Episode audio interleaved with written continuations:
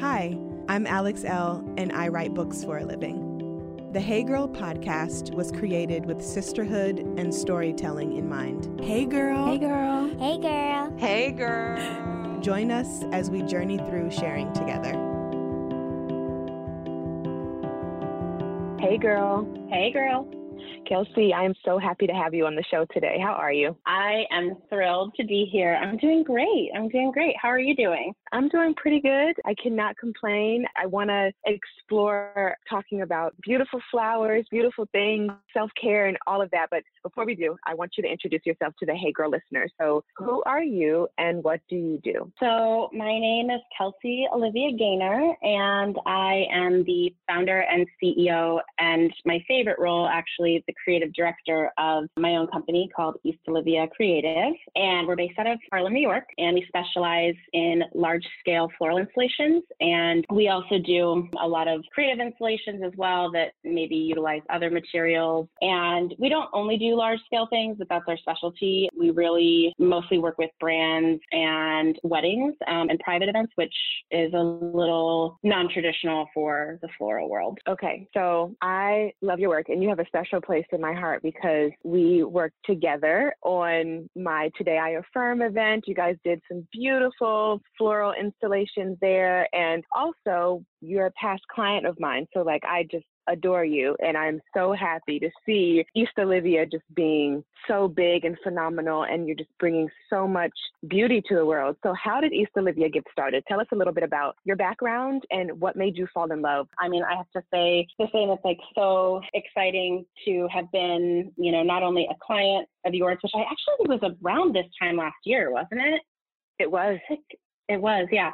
And then getting to partner with you on doing an installation for your release was honestly just like a highlight of my career. I've I've loved your work for so long and just felt that it's so important. And I think that that's kind of a good segue actually to talk about how I got into flowers because one of the main things that I've really just learned to appreciate is ephemeral beauty and have learned to through like self-care learned the importance of beauty in our lives. I think you know there was a while there where i sort of struggled with the idea of doing work that was temporary and that made things beautiful. It was sort of like i think there was an insecurity there about feeling like it was maybe vain or like self-important in a way if that makes sense. Because hmm. it can be i think you know like perspective is everything. I think some ways you can look at it is that it's like this frivolous luxury and like is it really important? And so to backtrack just a little bit for me and i'll kind of like tie it all together but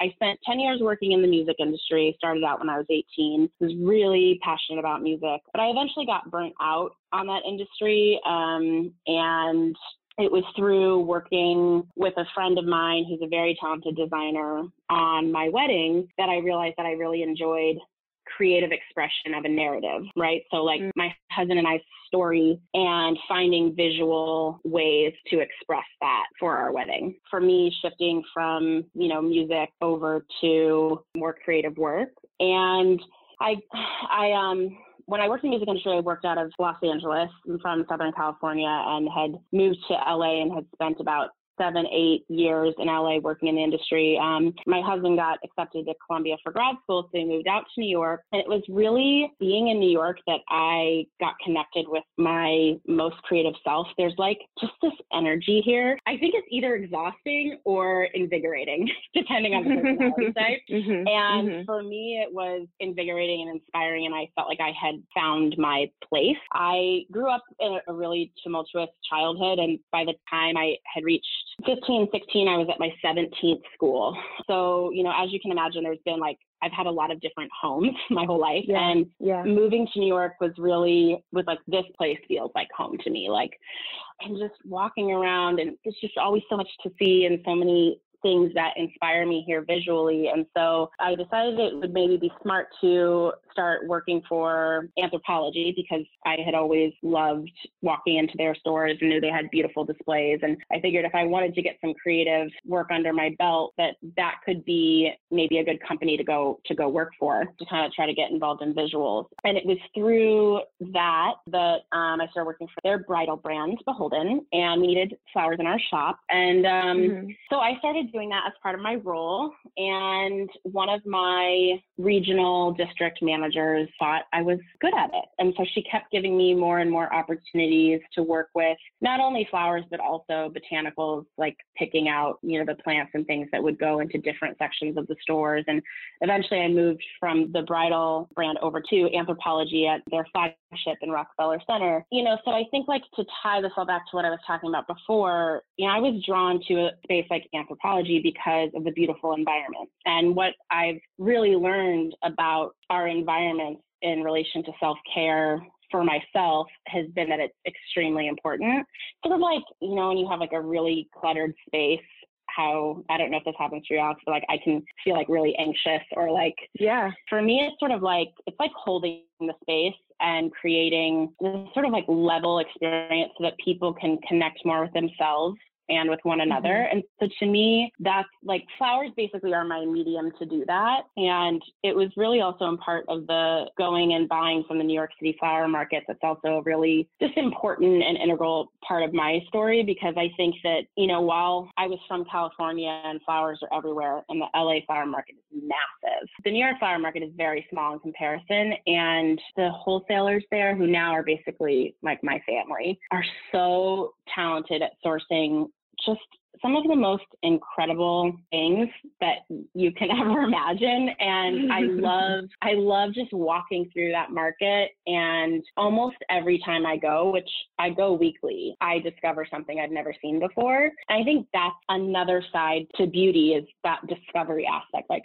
having that moment of discovery reminding us that to stay curious and that there are so many things that we don't know and that kind of then creates this sort of like connection to our childlike way of like the experience of being curious and getting to discover something new. I think that growing up in sort of like a hard, cynical environment and living in a fast paced urban environment like New York, you know, yeah. it, it really can sometimes, I think, wear you down. And there is the opportunity to sort of just kind of like see things as being like dulled. Um, and I feel like natural and ephemeral beauty is is a way that we can reconnect to our spirit, to ourselves, and remind us of sort of that like wonder that still exists in the world. And so that's something that even though so many of my clients are these like large brands and things, like that's what I seek to do. Like what's our moment of discovery? You know, like maybe we're doing something that the installation's all roses, but you know, are we going to manipulate the rose and reflex it and make it look interesting or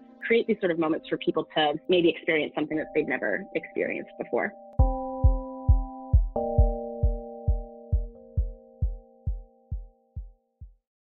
Would you buy a t-shirt for 50 bucks if you knew it only cost 7 to make? I wouldn't. With Everlane, you never overpay for quality clothes. They want you to know what you're paying for and why. So they tell you their real costs and are radically transparent about every step in their process, from the materials they use to the ethical factories they work with. That is what keeps me coming back to this brand. Essentials like their Cotton Crew t-shirt are exactly what they should be. Versatile, simple, stylish, and made from quality materials. I own so many of them. I've lost count. I have new ones. I have old ones and they all give me what I need. Quality, endurance, comfortability. It's truly amazing. Right now in rotation, I have a few pair of Everlane's denim, of course, my t-shirts from them and my sweatshirts. I can't live without any of them. And I am so happy that Everlane makes quality goods that I can continue to go back to. Right now, you can check out our personalized collection at everlane.com slash heygirl. Plus, you'll get free shipping on your first order. That's everlane.com slash heygirl. Again, that's everlane.com slash heygirl.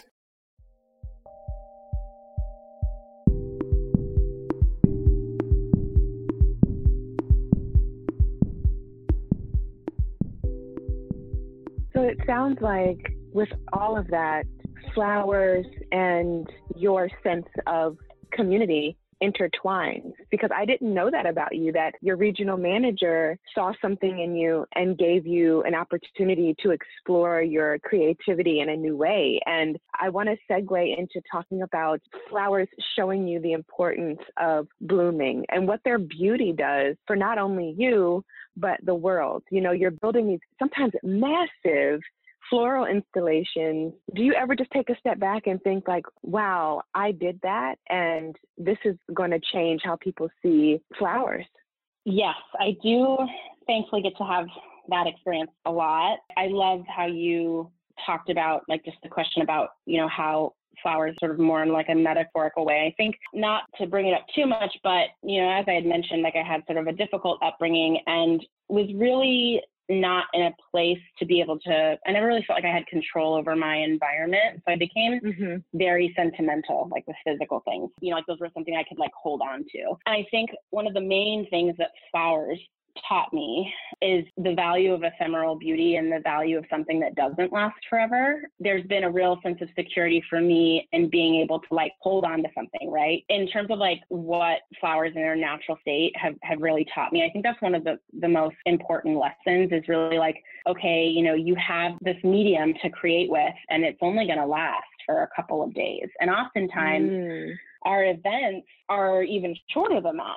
so we're creating these, you know, massive uh, installations and then they're taken down in a matter of hours. And I think it really taught me a lot about letting go and the value of creating something even if you can't hold on to it. I mean, that's truly, I mean, that, that maybe really is the most important lesson that flowers have taught me that there's really still that not being able to hold on to it doesn't in any way remove any value. If anything, it actually, I think, encourages me at least, and I believe others, to be present in the moment. It's, you know, and there's almost this like exciting, you know, going to the market in the morning and there's a limited amount of certain things. You know, if you don't grab that bunch of peonies that you really fell in love with, like it's very possible that somebody else like walks up five minutes later and it's and it's gone. Not for that to like encourage any sort of scarcity, but more so just encouraging that like opportunities pass and moments pass. So learning to be present in those moments, I think beauty really teaches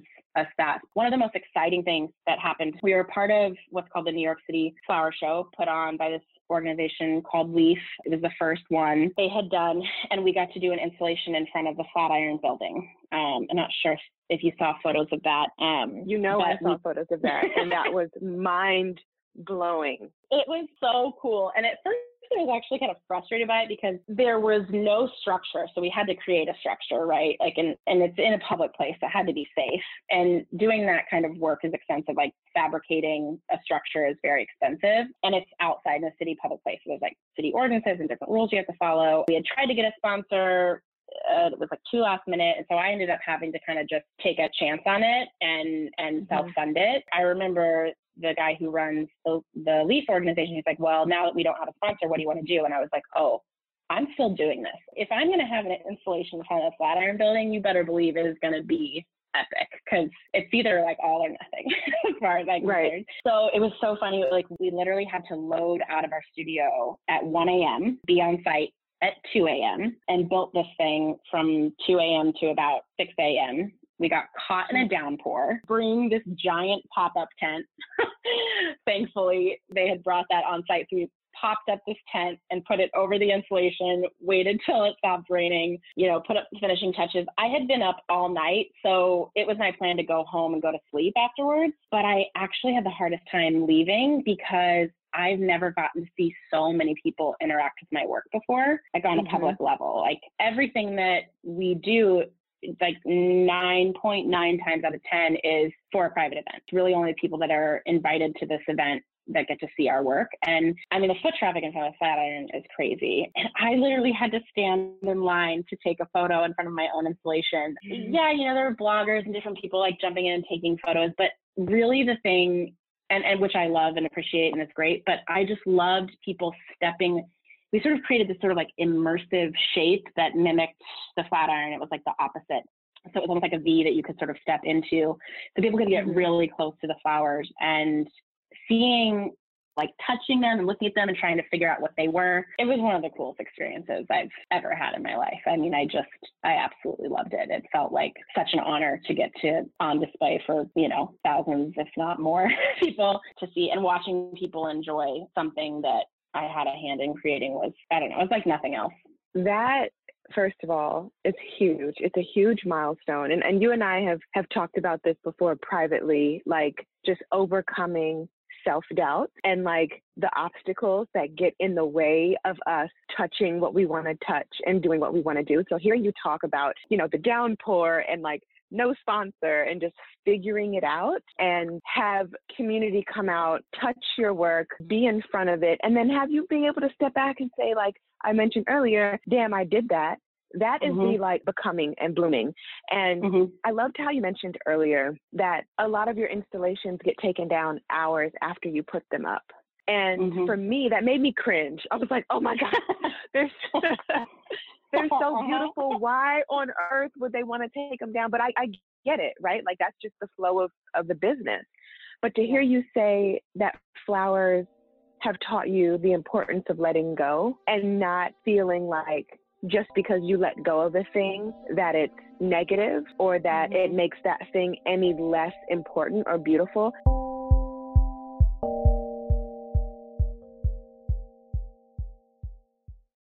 Do you have a to-do list that never seems to end? Maybe it's running from a flight straight to a meeting or still having to cook dinner for yourself. Well, now Betabrand's dress pant yoga pants are perfect for the office, home, and anywhere your day takes you. Betabrand has the perfect pants to match. Choose from the dozens of colors, patterns, cuts, and styles like the boot cut, straight leg, skinny, cropped, and more. They even have a pair with eight, yes, eight pockets. And now they also offer premium denim with the same flexibility and comfort as yoga pants. Right now, my listeners can get 20% off their first order when you go to betabrand.com slash heygirl. That's 20% off your first order at betabrand.com slash heygirl. Millions of women agree that these are the most comfortable pants you'll ever wear to work. Go to betabrand.com slash heygirl for 20% off.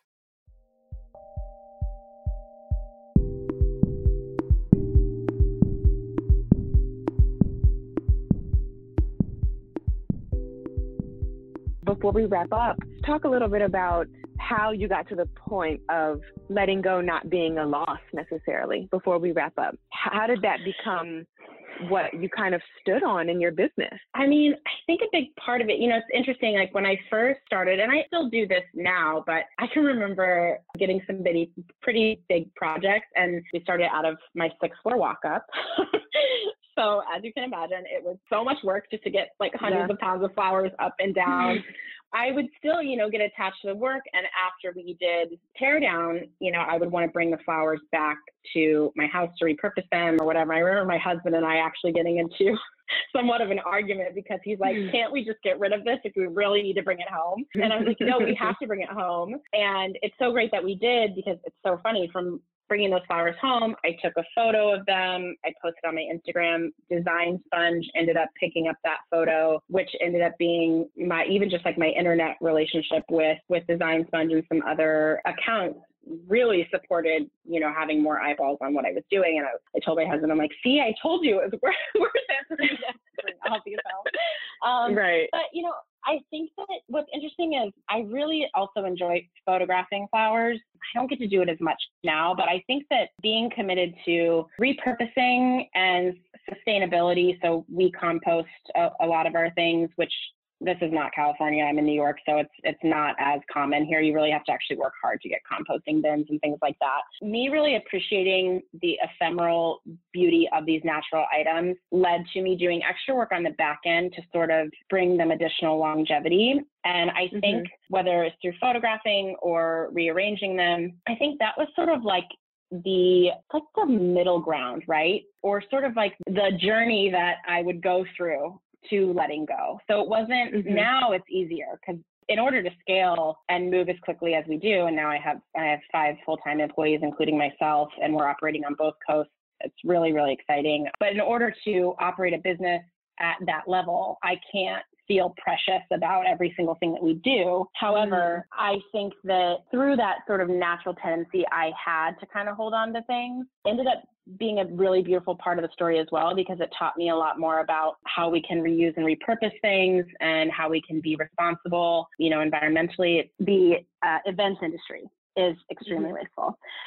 And so finding different practices within that industry, within our own ways that we do that. I think that also brings a sense of pride too to what we're doing and helps in that letting go process. And I think the other part of it too that I just wanted to note, you know, ephemeral beauty is is a privilege, and just like any privilege that I have, I believe it's my responsibility what I do with that privilege, right? So I get to work with incredibly beautiful product. And so to me, part of it, that letting go process is my narrative of what happens with those things in the letting go? Where are they landing? Because it's not mm. just about throwing them in the trash. It's about right. following that thread of privilege of getting to work with this product and create with this product all the way down to the impact of this product. Mm. And to me, it just, I don't know, I think having that intentionality behind everything that we do, it it just feels I don't know, it, it feels really rewarding and again, like I said, like it gives myself and our team a lot of pride in what we do. And I think that, you know, there is something about just letting something go, but I think that letting go is a process in and of itself. And just mm-hmm. like anything else, with more practice, the more habitual it becomes. So at first, it's difficult to let go of the flowers. and at first, it's difficult to remember to compost everything, you know, and it can be difficult to implement some of these standards or these practices. But when you really look at the narrative behind them and the purpose behind them, that also supports in the motivation for like the additional effort and work because it does it takes so much more work too to let go of things intentionally than it does to just be like okay i'm going to toss this all in trash. I feel like that also really connects to life and the things that i'm thinking of internally and i think that i've experienced some really incredible losses this year. Um, i've been saying that 2019 is like maybe going to crush me personally but professionally it's been amazing. Um, right. but you know i like lost a parent this year and mm. have, you know, really just gone through some things that I wasn't expecting, especially when I felt on top of the world with my business. I think that it's just the two really continue to to feed into each other. You know, we have so much less control over things than we'd like to think. And the more that I learn about intentionally sort of releasing things, I think the more patience and peace I have for myself and others. I think that's a really good way to end. Thank you so much. Thanks for listening to the show today. Please rate, subscribe, and review. Also, feel free to share with a friend. We love having our community grow. Music is by DC's own Kokayi.